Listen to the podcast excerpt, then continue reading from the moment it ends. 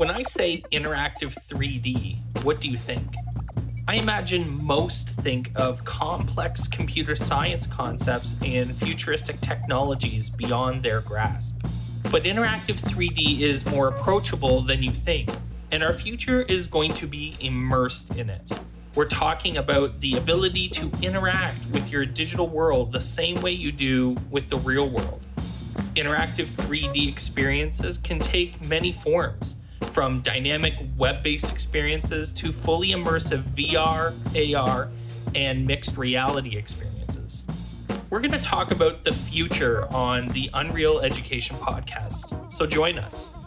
We'll talk about the future of work, the future of teaching, and the future of learning, and the incredible role Interactive 3D is going to play. Subscribe now. The first season of Unreal Education starts this fall. You can find us on Apple Podcasts, Google Podcasts, or wherever you listen to your favorite shows.